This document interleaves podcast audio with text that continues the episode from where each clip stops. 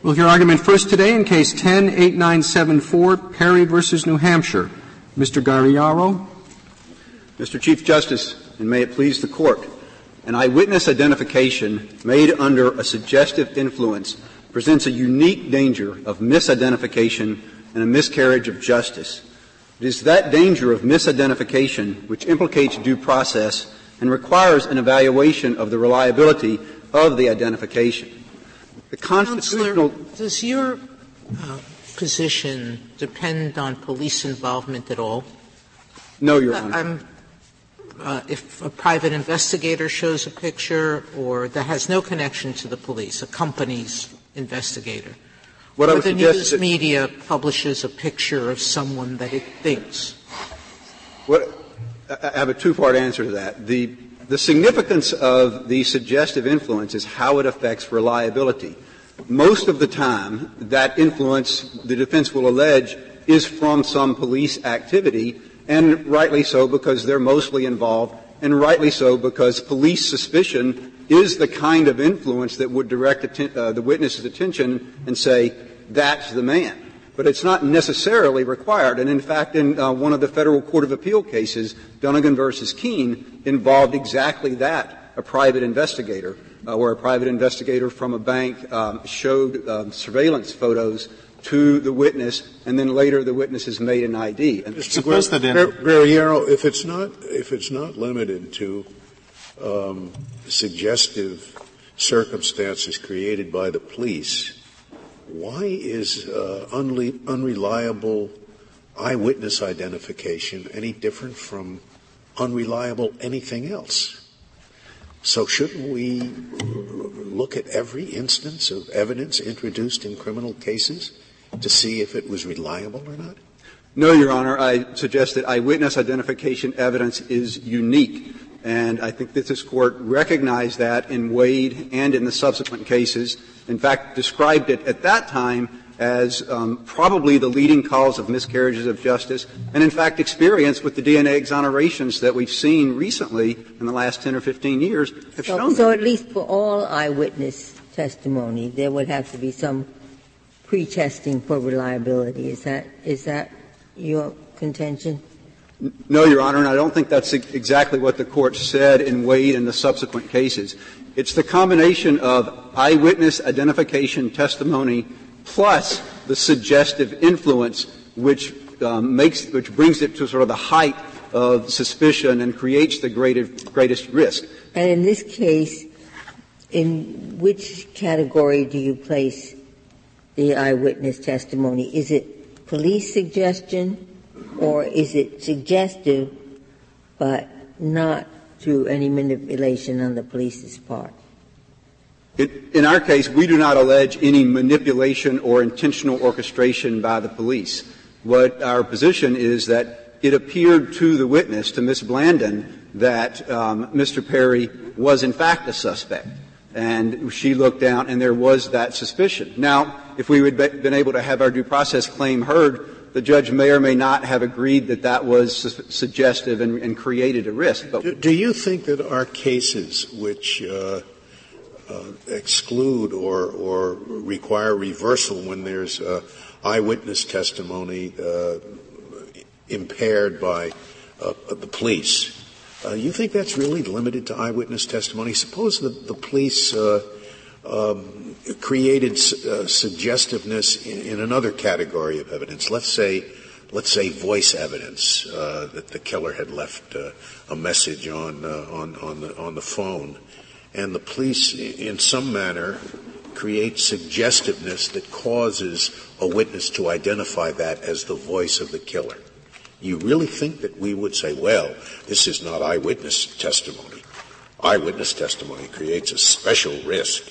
Don't you think that we would say whenever the police render evidence unreliable, uh, it, ex- it should be excluded?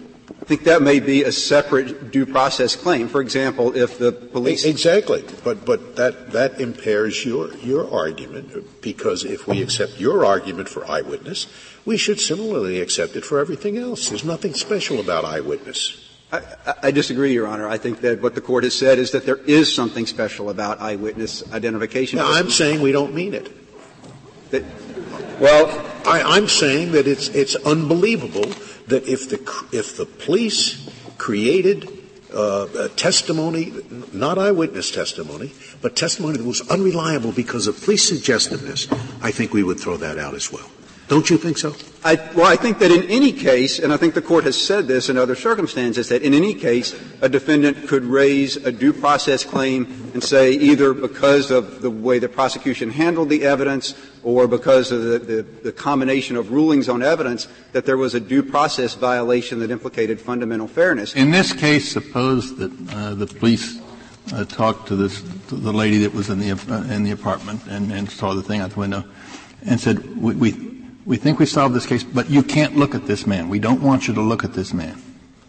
Don't tell us. Uh, we, we're not going to let you look out that window. It seems to me that the defendant might have a due process argument um, that the police interfered, that she couldn't uh, say right when he was there, that's not the man.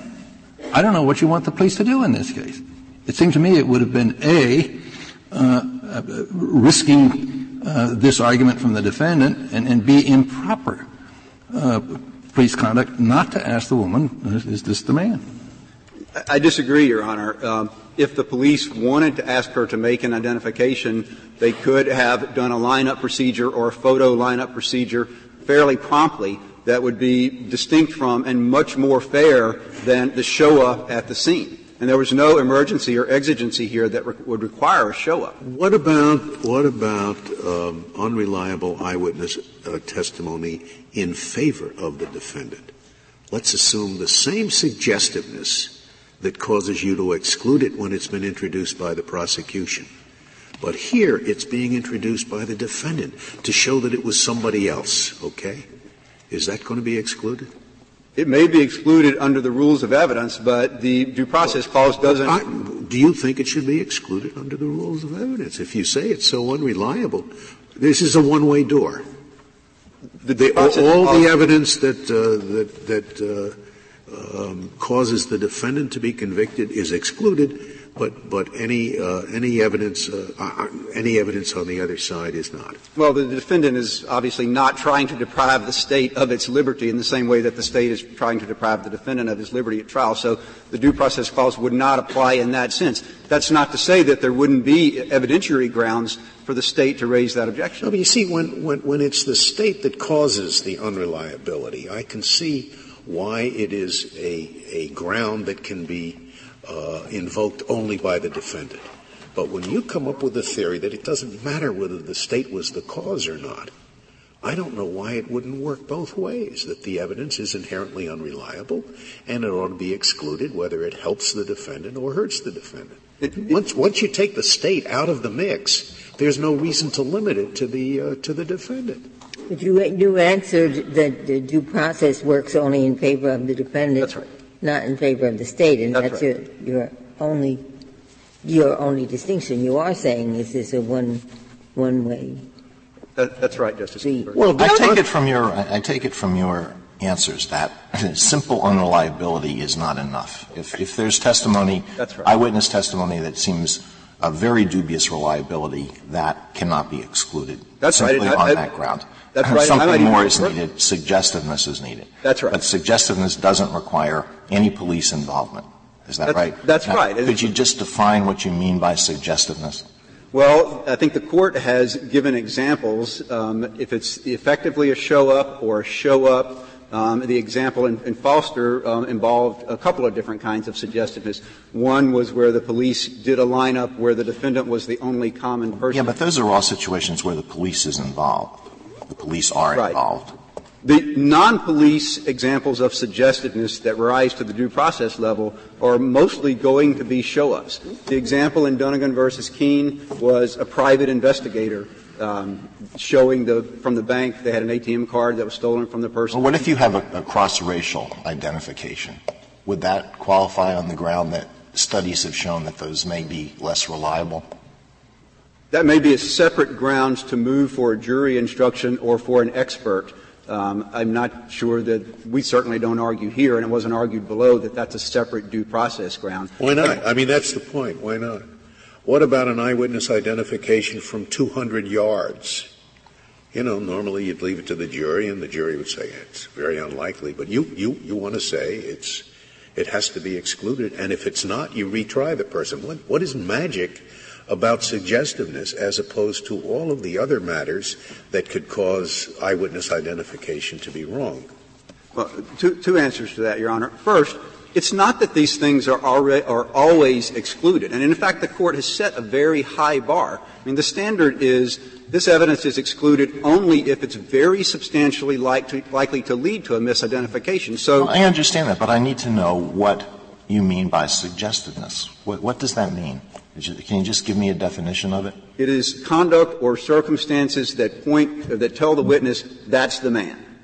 And most commonly it would be showing a single photograph or presenting the person as a suspect or it appearing, as in this case, that the, that the, the defendant was a suspect.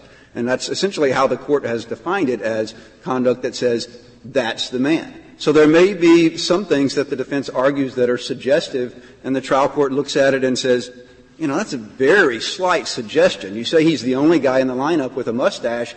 I don't even, I'm not going any further. I don't think that's sufficient suggestion. That doesn't qualify as saying that's the man. But just to repeat Justice Scalia's question, once you're not talking about police suggestiveness, once you're talking about suggestiveness that arises from non-state conduct, why should we be focused on suggestiveness as opposed to any other cause of unreliability?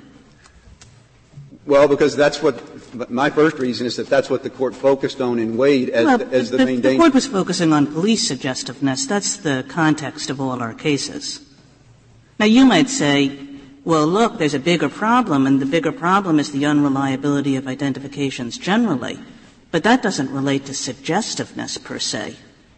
Well, I'm, i think our position is in between there. We're not saying that there's a due process right that to have eyewitness evidence excluded generally without some suggestiveness. What we are saying is that if the suggestion comes from a non-police source, or if it is in this case involved the police, but their involvement was unintentional, was just accidental, that that suggestiveness should still be considered. Do you distinguish mean, the, uh, do, you, do you distinguish the husband situation?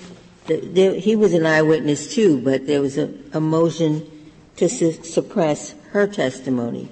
Is that a, an example where there's an eyewitness testimony but no suggestiveness? Is, why didn't you move to suppress the um, husband's statement? Trial counsel simply did, did, not move to suppress that testimony.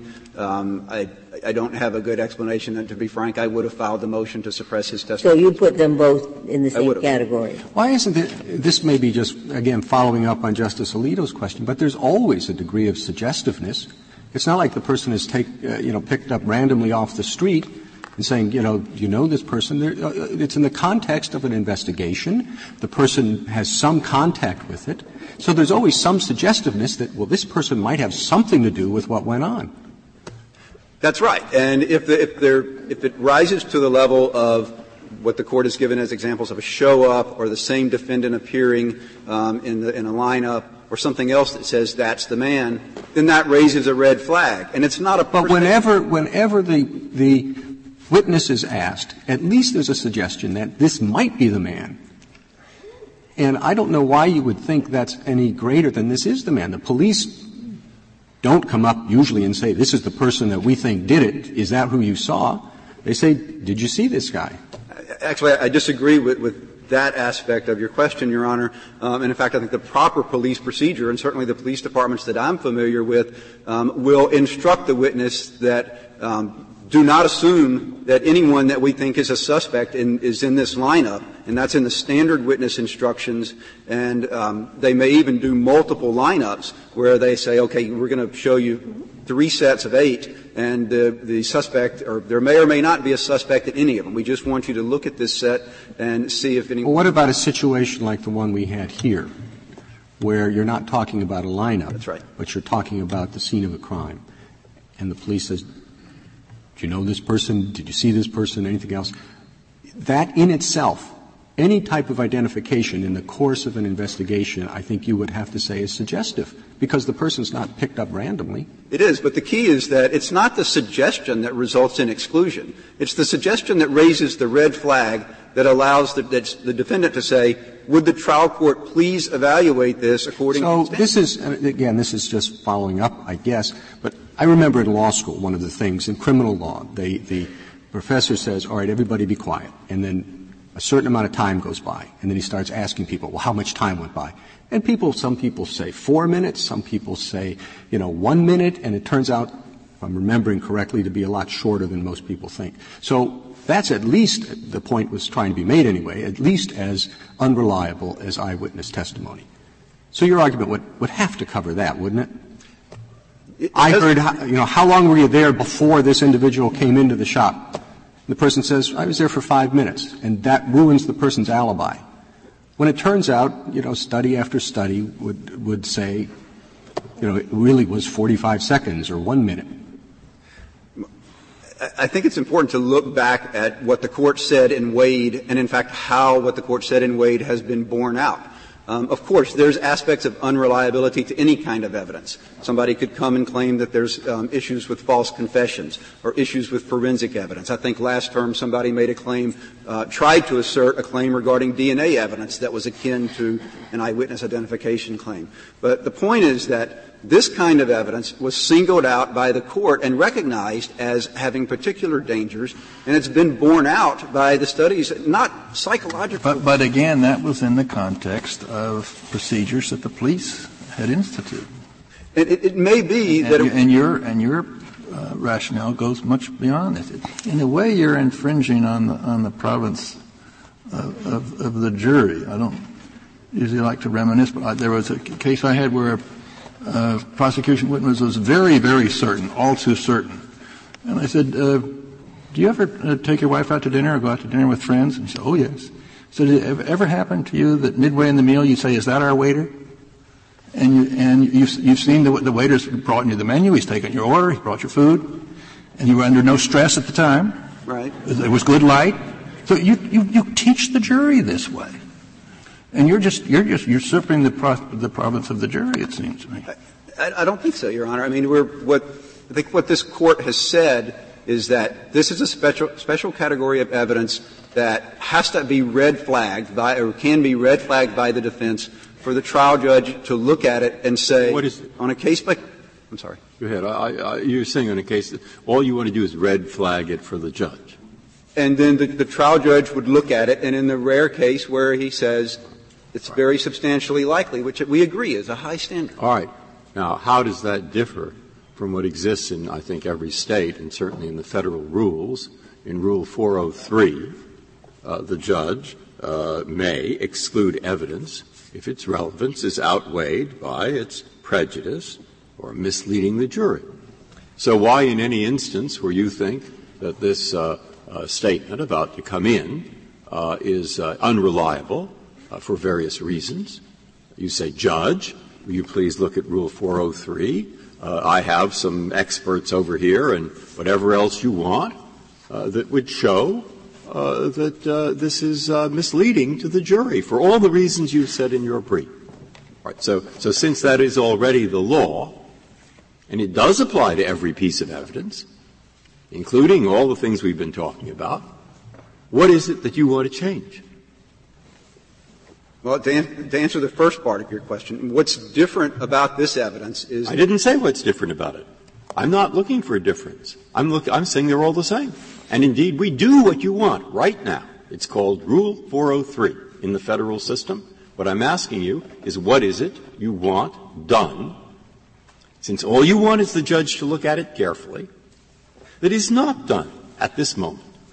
The analysis under 403 um, which New Hampshire, of course, has as well, will um, accord a certain weight and value to the opportunity of counsel to cross-examine the witness and to make arguments to the jury. And unlike any other kind of evidence, this court has said, precious though it is, the right of cross-examination does not. Well, but judges don't. I'm sure. I'm, I'm not 100 percent sure. You have to ask a trial judge. Uh, but I am sure there are instances where judges say, under Rule 0403, I conclude it is misleading and it is prejudicial and it can't be made up for, therefore I exclude it. All right? That happens. Now, since that's what you want the judge to do, I repeat my question. What is the difference between what you're asking for and what already exists in the law? Unless you're – well, go ahead. I'm sorry.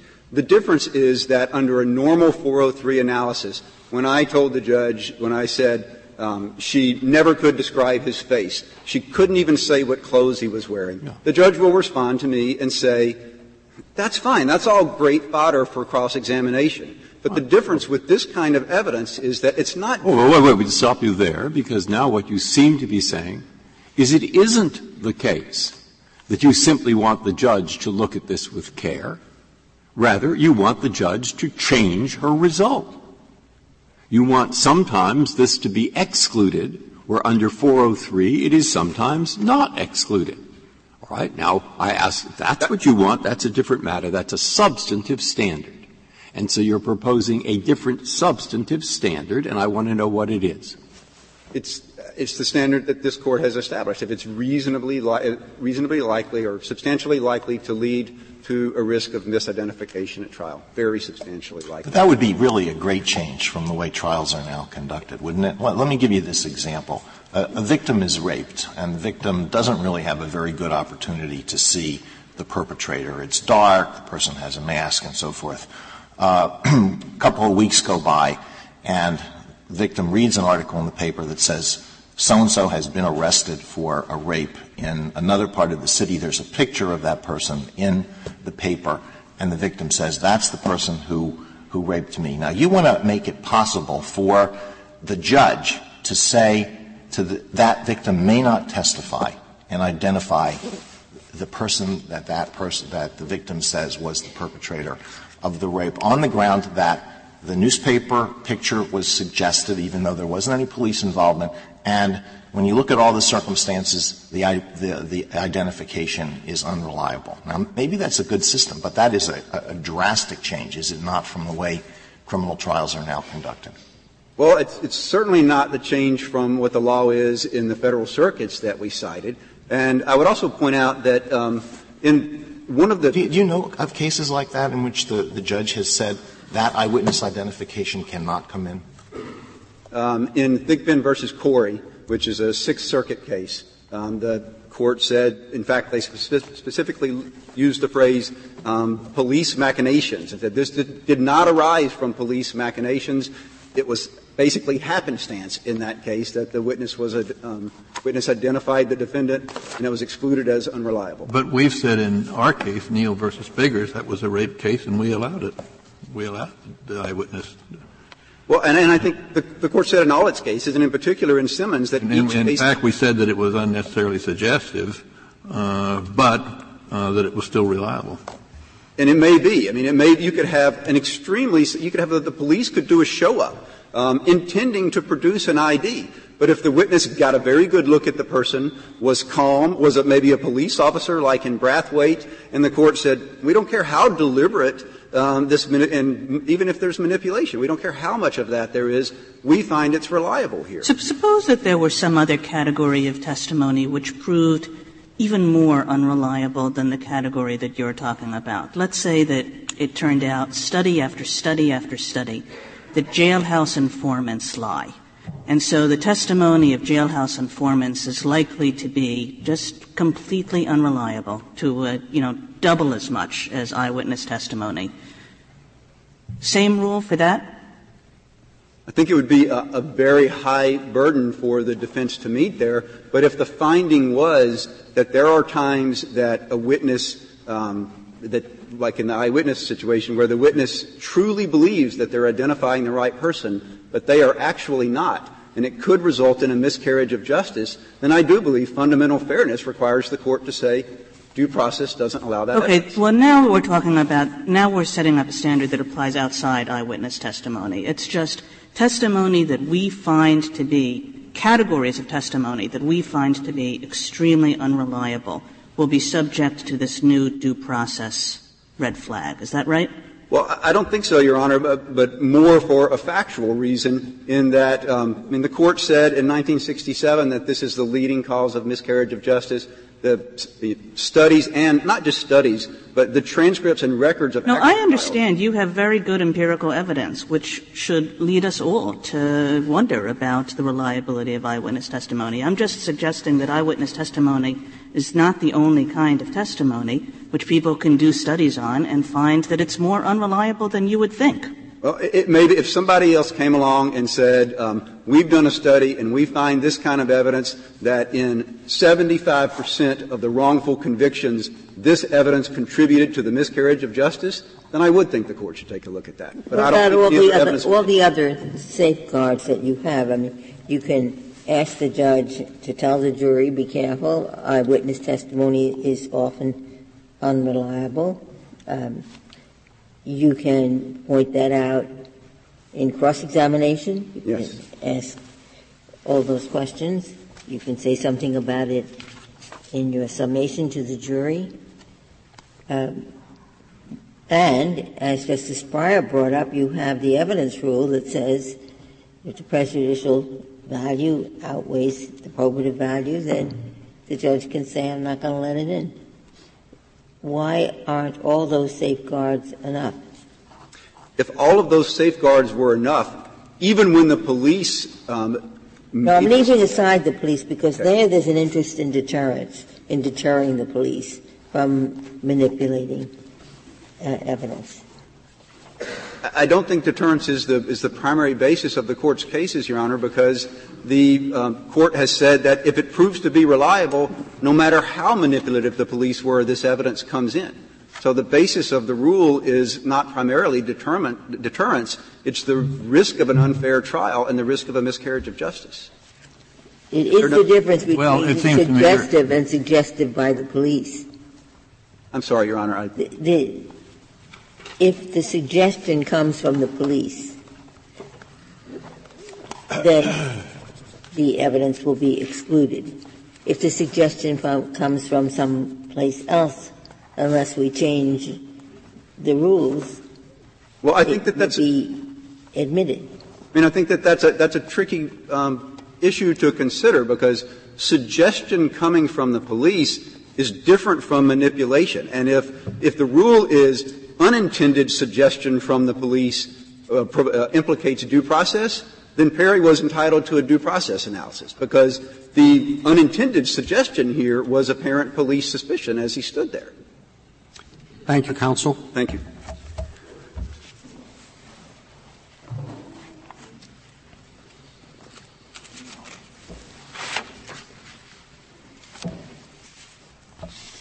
General Delaney.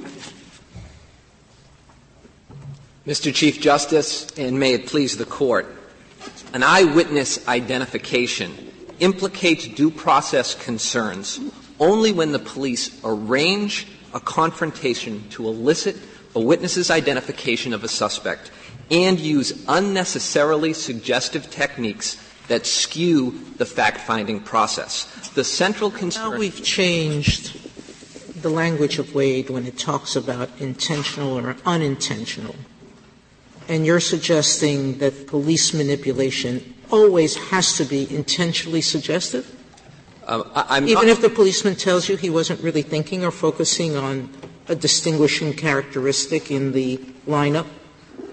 That may play a role, Justice Sotomayor, but only in a limited sense, and not in the way the petitioner is suggesting we look at unintentional conduct. First, for the due process inquiry to trigger, there must be an arranged confrontation of a suspect and a witness by the police. Could you tell me what you think would have happened here? There was a reason the police asked this defendant to stay put.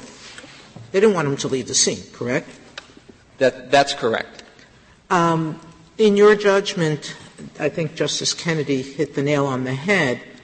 Um, my suspicion is that at some point they would have asked the witnesses in the building and engaged in a show up. What's so different between intentionally doing the show up and holding the defendant in the backyard standing there next to a police officer? It's so that anyone who wants to, like this woman, who wants to find the guy, can just point to that one. What's the difference? The difference in this case is the role that the police played in bringing about potential suggestion under your hypothetical. What the due process clause is concerned about is the role of the police in essentially stacking the deck, putting their thumb on the scale and skewing the fact-finding process. It goes to the integrity no, of the I mean, process. the way not to skew it was to put him in the police car and just let him sit there in the dark. So they intentionally made him wait at the scene of the crime.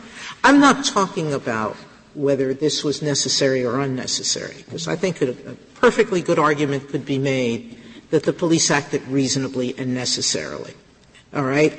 It, makes no sense to move a defendant um, that far from the scene of a crime if you're not sure he's the one who committed the crime, he or she. But I'm going to the question of how do we define, if we write this opinion, manipulation without getting into a mens rea type analysis and adding yet another layer to Biggers. Well, first, I don't think you need to go there in this case. You can simply say that based on the factual findings of the state court, the police did not induce any type of show up. But that's not, the, we face that problem anyway.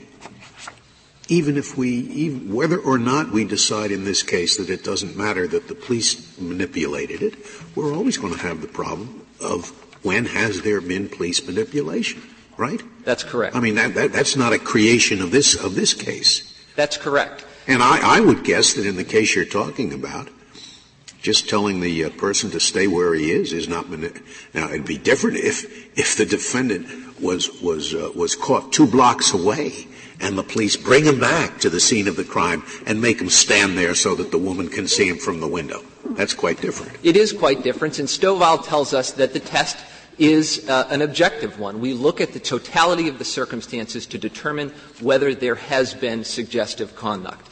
Now, in that when regard, you say that's when you say that's different, you're not you're not suggesting that that would be suggestive, are you? No, I'm not. Um, because presumably that's the same argument, that, that's for the jury and the counsel. They can say during cross-examination, the guy was two blocks away, you know, and and wasn't it only because the police brought him back that you thought, you know, all of that, um, I, I don't see what difference it makes in terms of whether you have a suppression hearing before the trial. That's correct, Mr. Chief Justice. It would not make a difference in that regard. And on the facts of this case, we do have clear factual findings that this police officer in no way, in no way induced this witness to move towards the window and identify a suspect who just happened to be standing next to a police officer. If the concern under due process um, in this area has been a deterrence rationale, which this court has stated in both Neil versus Biggers and in Manson versus Brathwaite, um, that must be the guiding principle. Well, it's both, right, General Delaney? I mean, the court has certainly talked about deterrence, but the court also has very substantial discussions in all of these opinions about reliability. And from the criminal defendant's point of view, it doesn't really much matter whether the unreliability is caused by police conduct or by something else. So, so tell me a little bit why you think the police conduct here, uh, uh, you know, that has to be there in every case. Yeah. That is true, true Justice Kagan, that, that, that, the opinions have discussed both issues. And I, I would offer two considerations. First, to the extent that the courts have talked about reliability as the linchpin or the likelihood of misidentification playing a role, they have only done that read in context within and only after an unnecessarily suggestive uh, I, I think that that's not right. I mean, the reason we want to deter this conduct is because the conduct results in misidentifications, in unreliable testimony. That's the reason that deterrence is an important goal, is because this conduct leads to unreliable testimony. That is correct. And if we expand that out and we apply that rationale to the circumstances of a case not involving police uh, activity, we lose that deterrence rationale. There is no deterrence involved in a suggestive circumstance that does not involve the police. Civilians are not going to be repeat players in this system. And what, you, what you're saying, I take it, in answer to Justice Kagan, was that there's really a two-part step. First was the police uh, procedure unnecessarily suggestive.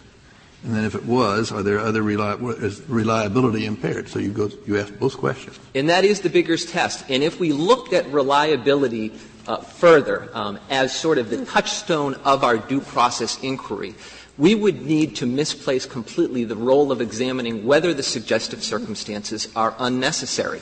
A, an inquiry into necessity only makes sense in the context of a police investigation or police work.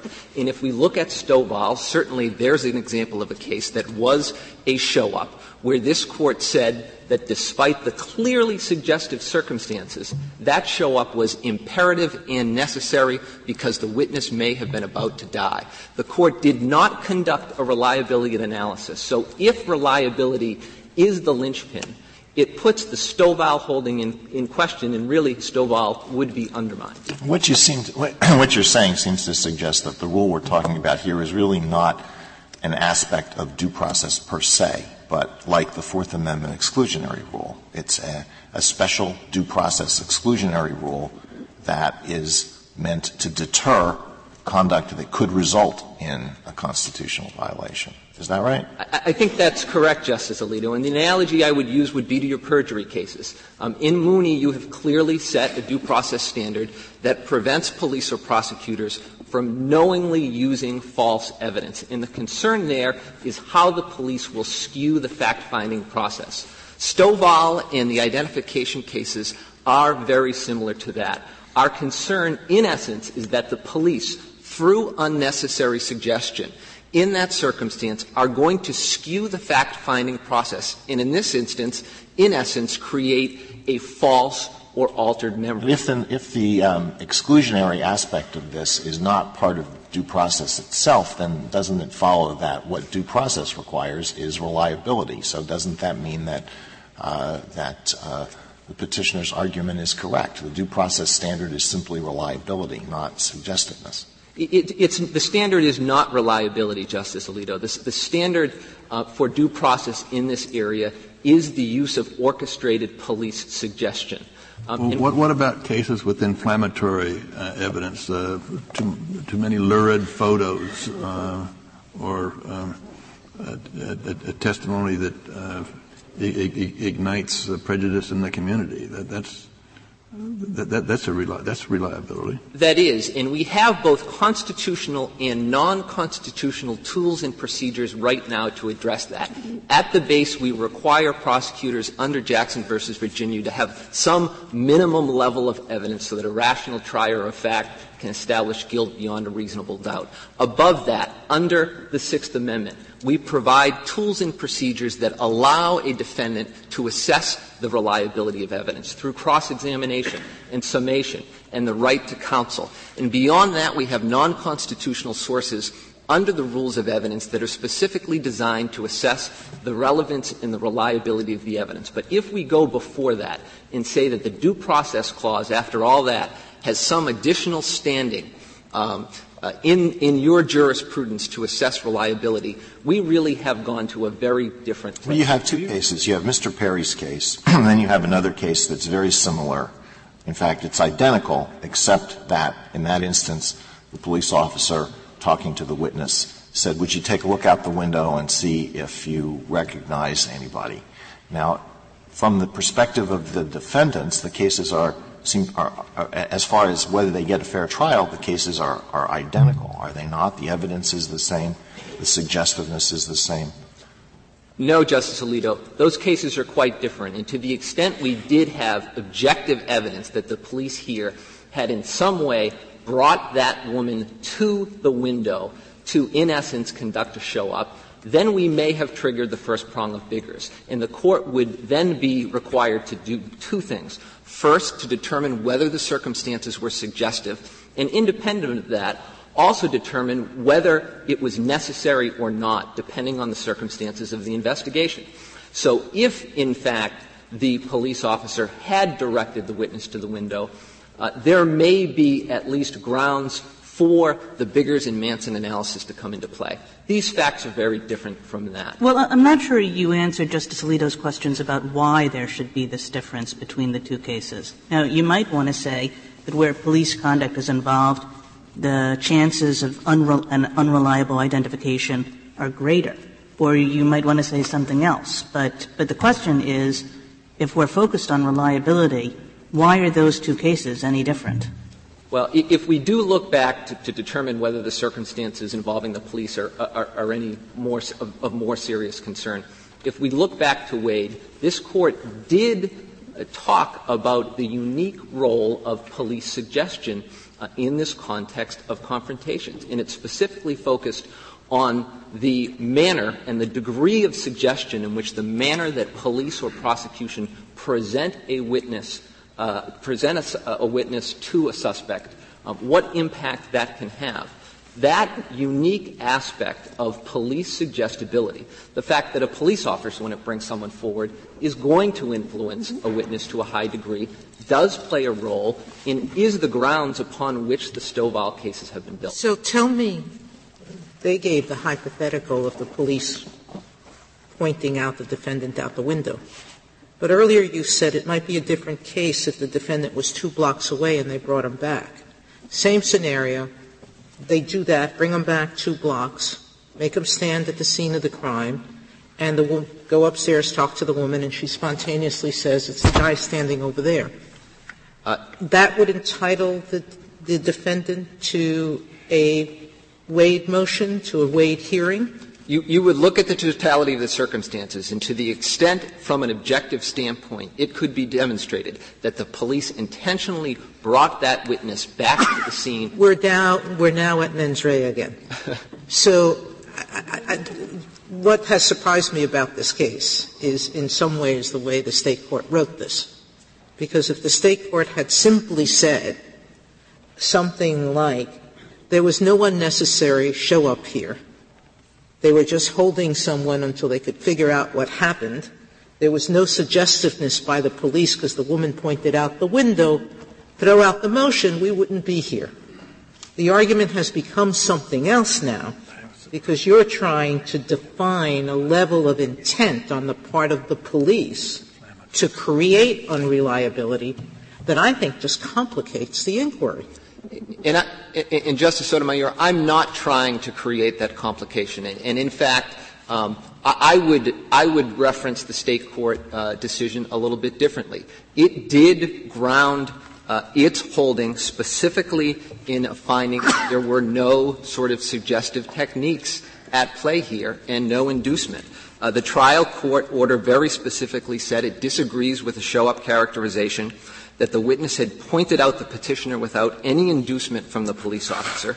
The officer did not direct the witness's attention to the window, and the officer did not ask whether a man in the parking lot was the man who broke into the cars. On those facts, that, that can dispose of this case without getting into this, the, to the issue of mens rea. Uh, well, what's happened is that your briefing and your counter's briefing is broader than I think needs to be on the facts of this case. But putting that aside, You've addressed this as the need for police manipulation.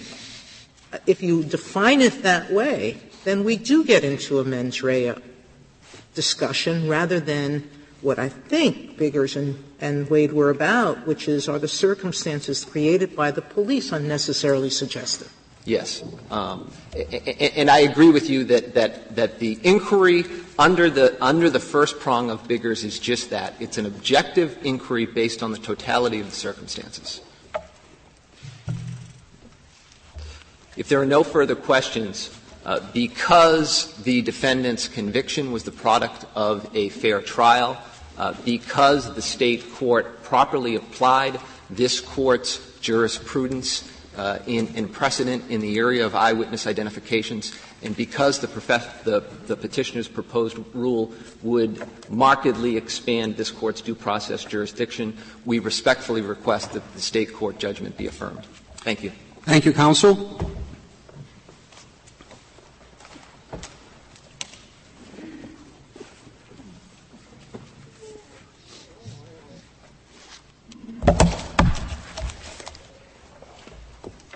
Ms. Saharsky? Mr. Chief Justice, and may it please the Court. A due process inquiry is required only when there's a police arranged confrontation in order to obtain an identification, and then the police unnecessarily suggest that a certain suspect is guilty. And that's because, as the State has said, the Court's central concern in these cases is the State putting a thumb on the scales, gaining an unfair advantage, just as, as Justice Scalia said, the State can't create a false document and introduce it at trial. It can't manipulate someone's memory and then use that evidence to prove guilt at trial. So do you mean to say, Ms. Saharsky, that there can never be a due process violation from the admission uh, of unreliable evidence, assuming that the State has not created that evidence, has not produced that evidence, but the State knows that the evidence is unreliable uh, or has a very substantial chance of being so? That that can never be a due process violation? I'm saying that's where the court's cases are now. The state can't knowingly introduce perjured testimony, but you're not talking about perjured, knowingly perjured testimony. If the question is just unreliable, the court has said on numerous occasions, it's rejected claims like that and said the Constitution doesn't protect that to, to ensure all evidence is reliable. It provides a process by which the court can test reliability through cross-examination, confrontation, et cetera. The court has, and that was in Crawford. The court has also said in the, if I just add one more thing, in the due process context, that where the check comes in is in Jackson Jackson versus Virginia, that the verdict has to have enough evidence to be supported each element of the crime beyond a reasonable doubt that a rational jury could find it. So that is a due process check. But where the court's cases stand today, the court has not found, so far as we can tell, a case where it said that the, the, mere introduction of unreliable evidence would violate the due process clause. And every time it's been confronted with a claim like that, in Dowling versus example, for example, in Colorado versus Connelly, the court has rejected such. I'll give you an extreme example. The extreme example is where an identification has been produced by torture, but the torture has been by a non-state actor. Same answer?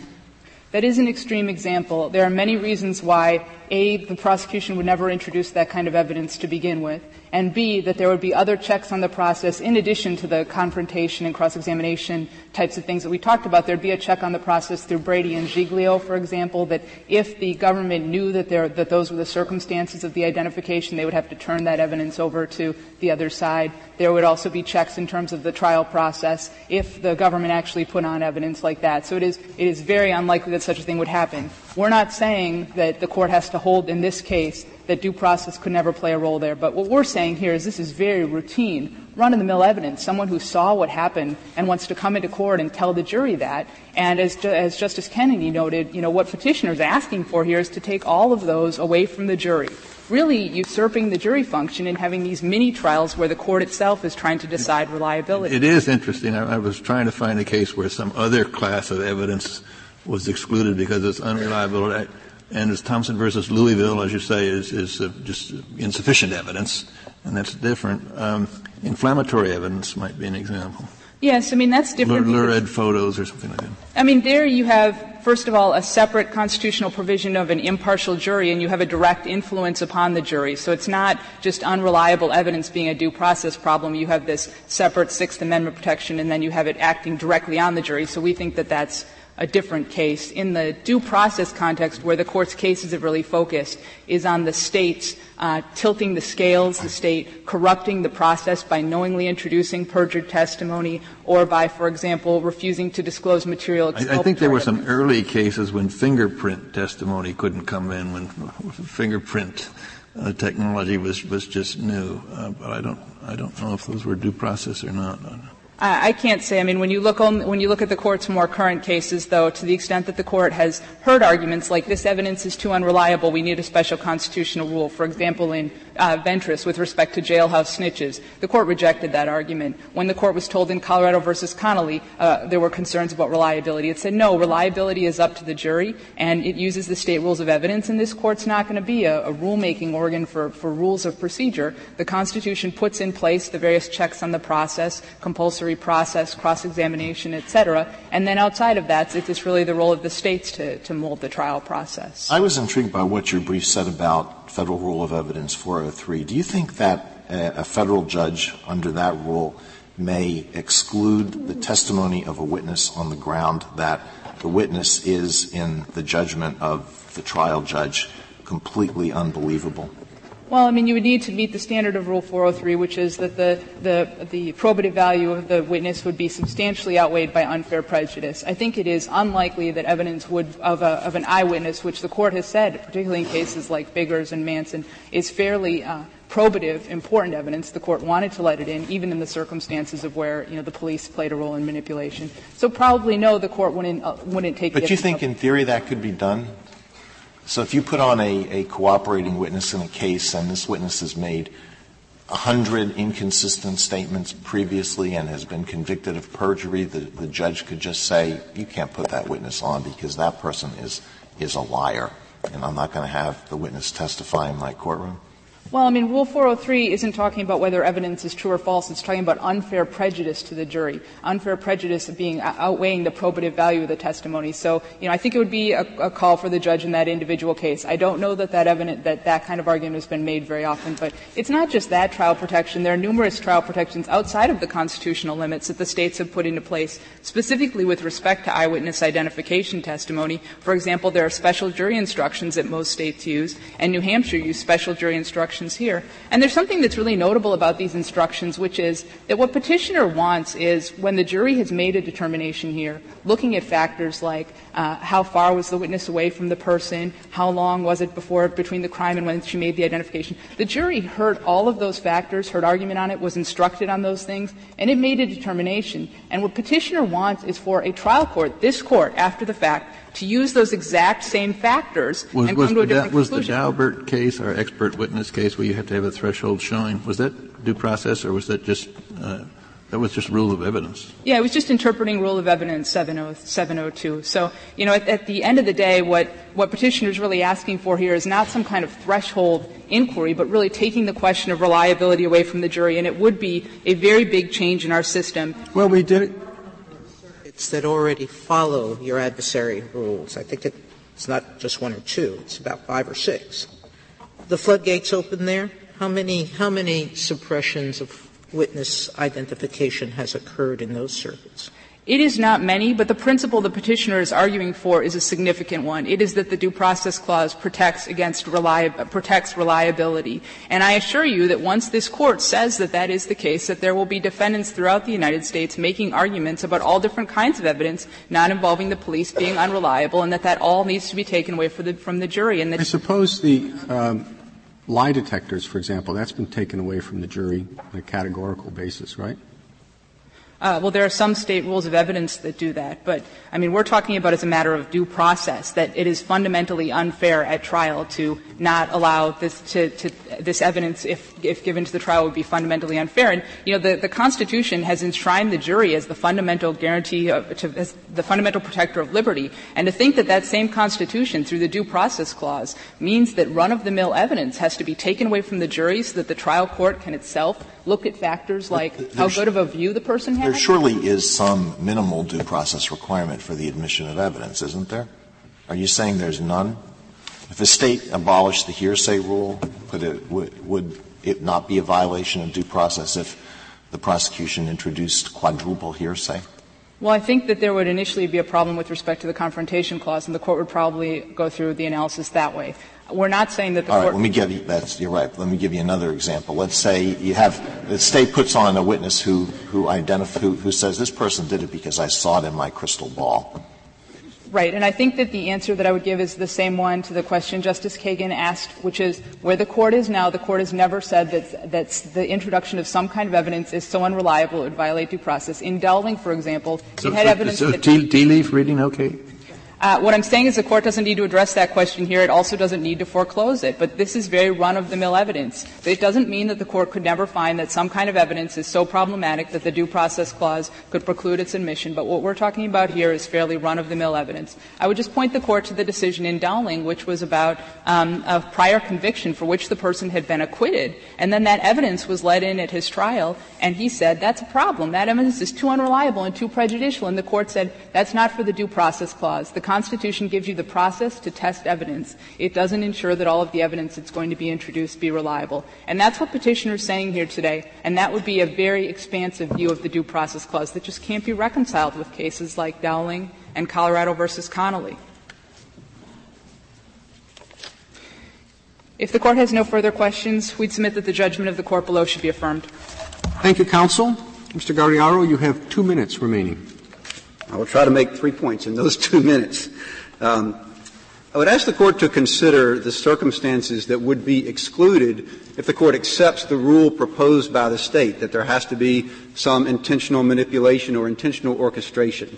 Suppose that rather than the accidental or happenstance show up we had here, suppose that the accident was in the lineup at the police station, and the police were completely in good faith getting to the mental state issue. And, but in spite of their good faith, there was suggestion in the lineup. Would the trial court look at that and say, even though this was a suggestive lineup, we're not going to consider a due process claim because it wasn't intentional or deliberate manipulation? We would suggest that that would be contrary to the principle that the primary evil is the risk of misidentification. Consider another circumstance. Suppose there are two witnesses at the police station, and in spite of the best efforts and, and good rules of the police, witness one looks at the lineup and then, or looks at the photo lineup so that they can't be changed, let's say, and leaves the lineup and somehow communicates to witness two, I picked the one on the bottom of the right. I think that's the one. That suggestion would be very powerful from the person who experienced the very same crime. Tell that to the jury. What jury isn't going to be, I mean, the more persuasive your argument is, the more likely it is that a jury will take care of that. Problem is that the witnesses who have, are, are under the suggestive influence actually believe what they're testifying to, and the court, that's why the court said in Wade, cross examination for this one kind of evidence, not floodgates, but this one kind of evidence, cross examination may not always be enough. The witness's sincerity has a powerful effect on the jury. My, the last point I want to make is that um, this is not going to open the floodgates, as we say, or in, create a, a, slew of new claims. Um, under the Watkins case, this court knows that there, there's not even required to have a separate hearing on this evidence. And the reason that a separate hearing isn't required is because these issues would be fleshed out in front of the jury. This is only a question of what legal standard applies when the judge hears the defendant's objection that um, this violates due process. There's a reason. There's a substantial likelihood of misidentification. So it's not any new claims. It's not any separate hearings. It's simply a question of what exactly is the due process rule. Thank you. Thank you, counsel. The case is submitted.